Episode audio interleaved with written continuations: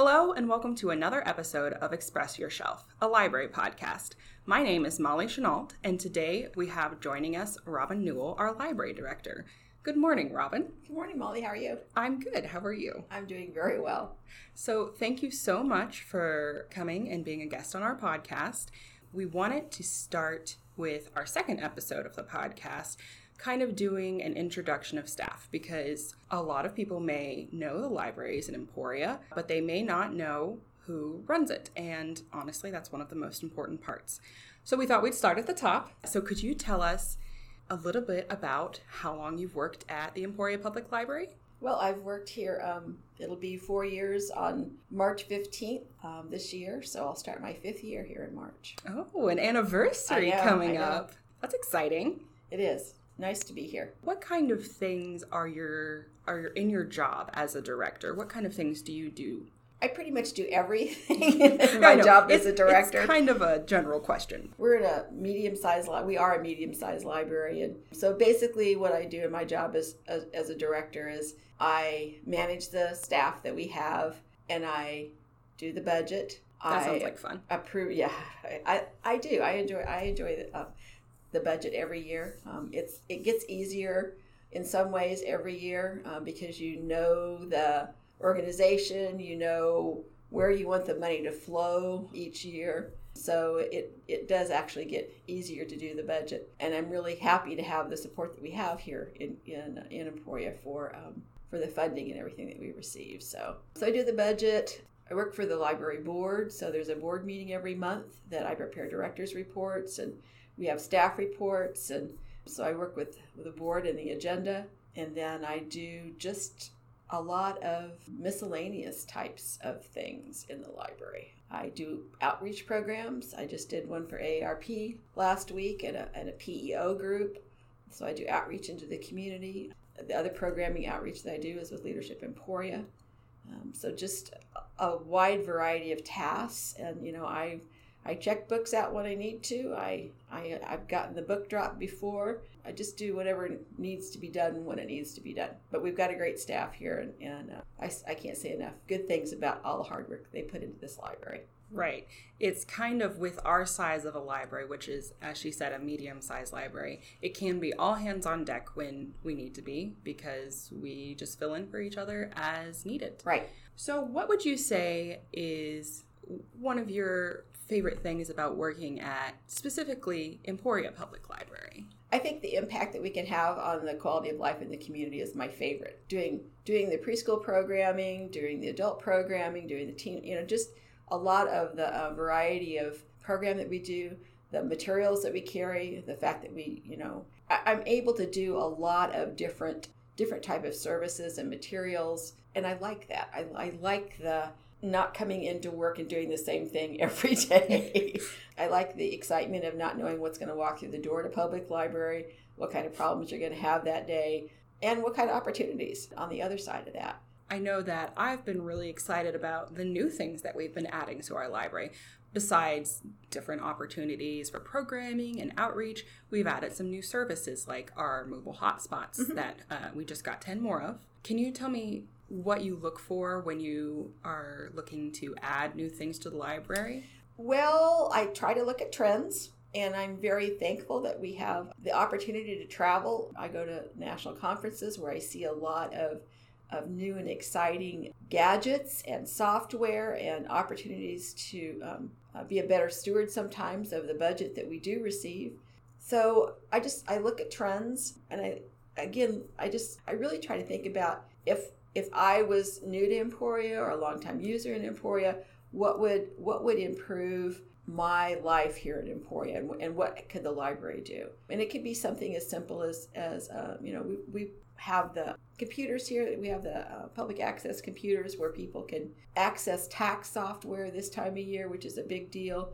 Uh, we have the printers where they can print. We have the scanners where they can scan. So you know, individuals that just don't have those types of things at their home, the library really helps in that whole digital divide, that gap there between people who can afford to have all the technology at home and, and those that cannot. And even with some of those that can afford all the technology, sometimes it's nice to have somebody that can answer questions for you, you know, how to download an ebook or why won't this app work on my phone and that type of thing. So the library can provide those services. So that's what you're doing currently. Can you tell me a little bit about how you came to be a librarian?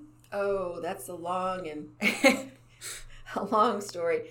I've always been involved in people organizations, whether it was my church when I was younger. Um, I was on my first uh, nonprofit board when I was 19. I always liked the feeling of community within organizations. The co op, the natural foods co op that I belonged to, was, was indeed a, a community. We had our own newsletter, and I was a co editor of the newsletter for for years. But it, it was that sense of community that I really liked and enjoyed. And I went from that to Mothers of Preschoolers, which is a which is a group for moms to come together and, and talk about uh, their children and, and to grow uh, in their lives. So I've always been involved in organizations, you know, Boy Scouts that really focused on on people and growing people I wish I could say that when I was born I wanted to be a librarian, but that's not true. Or that when I was in high school I wanted to be a librarian because that's not true either. I kind of came to librarianship as uh, late in life and, and had a lot of experience with all of these organizations serving um, serving communities and serving groups of people. So I actually started volunteering at my uh, child's media center in the elementary grade, and the media specialist there was really wonderful, and I volunteered for her for two years, and then the school hired me, uh, and I worked there for two years as a as a media paraprofessional, and I really got the bug. That's when the the librarian who who's I think is my mentor came to me and said, you know, Robin, this would be a great thing for you to do. You have the personality. You, you, you love the materials, you love reading, you understand what it does for people in their lives. So she just suggested I go back to school and and um, finish up my school, and and that's kind of what I did. And then I got a job in a public library, and that and it's just kind of taken off from there. From one public li- part-time public library job to a full-time public library job, and then by that time I knew I was going to be in administration because I was told that that's where I needed to be. And uh, it's been a really good fit for me to get my master's in 2007 and to really be able to see the change that libraries can make in communities. So it's been very fulfilling to me on a personal level and especially fulfilling to me on a professional level to do the um, the kinds of things that that I've always wanted to do. And where did you get your master's from? I got my master's from the University of Missouri at Columbia. That was a uh, program uh, Nebraska did not have, and I was living in Nebraska at that time. Nebraska doesn't have a master's program, so they actually uh, work with the University of Missouri to bring in uh, that program to the state. And so it was a uh, partially, again, in the classroom situation and, and partially online, which worked really well for me because at that point in my life, um, I had two teenagers and had plenty to do besides school. I had two teenagers, I had a full time job, a lot going on. So I, I really liked the online component uh, not having to be in the classroom every day. And contrary to what a lot of people seem to believe, librarians don't live in the library. So now we're going to talk about maybe some stuff outside. Robin, do you have any hobbies outside of work? I do. Uh, yeah, I, I have hobbies. I um, I, but I have to tell you this story because we were you were talking earlier and about being the director of a library. And, and I, I don't know, about a year ago, I was I was talking to some youth in the youth area that were on the computers and and just kind of saying hi and how are you and you know what are you guys up to? And and they wanted to know who I was and I said well I'm the the director of the library and they they didn't know what the director of the library was so I said well you know I'm I'm kind of the boss here and they just looked at me and said the library has a boss? Just yeah, like we that, have a boss. That was just like the strangest thing to these these young people so I just yeah I had to throw that story in because it was it was just one of the, the cutest administration stories I think I've, I've ever I've ever run into. They just think this place just kind of exists. Exists. but I do have hobbies. Uh, one of my hobbies has always I'm a huge nonfiction reader. Um, I like to cook, uh, so I read a lot of cookbooks. Uh, not as many as I used to. I do a lot of gardening. That's probably my second. I just kind of like sitting on the front porch, which is another one of my hobbies. But it's usually after I've cooked something and and done gardening. And of course, um, not in this weather. Yeah, but those are probably the three biggest. I like to swim. Um, I'm a beach person. I'm not a I'm not a Colorado mountain person. I'd much rather go to the Gulf Coast any day. But those are probably my biggest my biggest hobbies. Um, I like to craft, but honestly, I just don't have the time to do that. I, I like I sew, I crochet. I, I like to make like wreaths and stuff like that and gift baskets. But again, time is one of those situations that just kind of gets away from me. So you've lived in Emporia for about four years now, is that right? Mm-hmm. About I came here in um, in about January 2015 uh, was when I moved from from Nebraska here. So yeah. What are some things that you like about living in Emporia? Oh, I love Emporia because this is my size of town. I love I love Midwestern communities between 15,000 and 30,000 that have a college, a small college, and that still have that ag flavor. So that's why I love Emporia. I mean, we can, you know, if there's Blue Stem and there's, and then there's Emporia State and there's, um, there's just so many um, uh, diverse parts of Emporia. Um, I like the people here. I think they're very friendly. Uh, they've been great um, to work with in service organizations. I worked with Lions and um, Rotary, uh, and that's been been a really great uh, experience to get to meet people.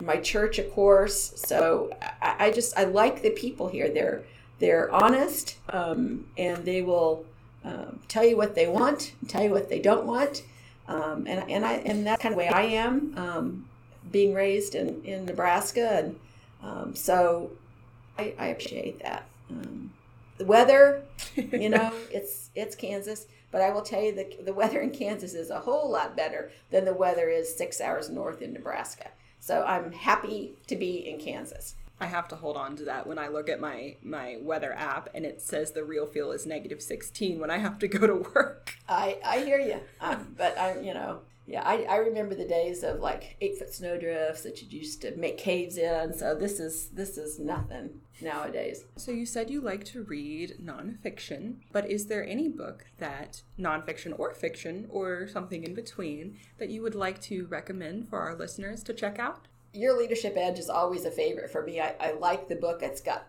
lots of, of cartoons in it that that and I'm visual. I like to I like I learn visually. I like to see things. So I, I like your leadership edge. When I say cartoons, it's not so much ha ha cartoons, but they're they're graphic drawings that really make you think about your perceptions and your life and how you do things. So that's one of them. The other one would be right now I'm reading Blind Spot which talks about implicit bias, which is basically prejudice, um, which has been a very eye-opening book for me, and I, I've really enjoyed that. So I would I would recommend that highly.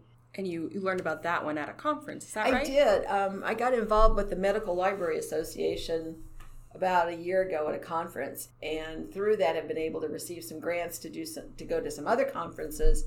And this was a pre-conference that really focused on do librarians give the same medical literacy information to everyone, or do we as librarians have implicit interior biases that would preclude us from giving the same information to everyone. And I will tell you, it's really made me think about how I react to people, not only in the library, but in my whole in my whole life, um, as far as answering questions and, and talking with them and that type of thing. But it's been a really good really good experience. Right, because as much as I would love to tell people that librarians are superheroes, we are all still humans. Absolutely. And, and we all do have biases. But as long I think as long as we recognize that and make an effort to work around it, we'll still be good at our jobs. Well, I think that's what I like about the book is because it talks about it doesn't matter whether you're a librarian or a police person or a nurse or whatever. If you're human, you have these things. And yeah, it's just it's been an interesting book. So I wish I could whip a, a fiction book out for you and say, "Oh, this is the best one." But honestly, I I cannot tell you what the last fiction book I read was. So, oh, no, I could. I was gonna say I think it was I think it was one of those fantasy those. Um, oh, you were telling me about the Genevieve Cogman book. Yes, yeah, and I and I did read one of those. That was my last fiction book I read, and I, I really enjoyed that because I loved Harry Potter books, and and this had just enough of of that uh, Harry Potter magical fantasy land that yeah. um, that was good. I so. think the title was the burning page. Yes, that's, that's yeah. one of them anyway. Because yeah. it was it's fantasy but librarian, mm-hmm. and I'm really looking forward to the um, movie that's coming out April fourth um, about the homeless people in the library that yes. Emilio Estevez did, which I think is called The Public. The Public. So I have not seen that yet, but I am looking forward to that. So. All right. Well, thank you so much for joining us on our podcast today. And thank you, listener, for listening. If you have any questions, comments, or suggestions for our next episode, you are welcome to uh, email us at reference at emporialibrary.org. That's reference at E M P O R I A dot org. And thank you for listening.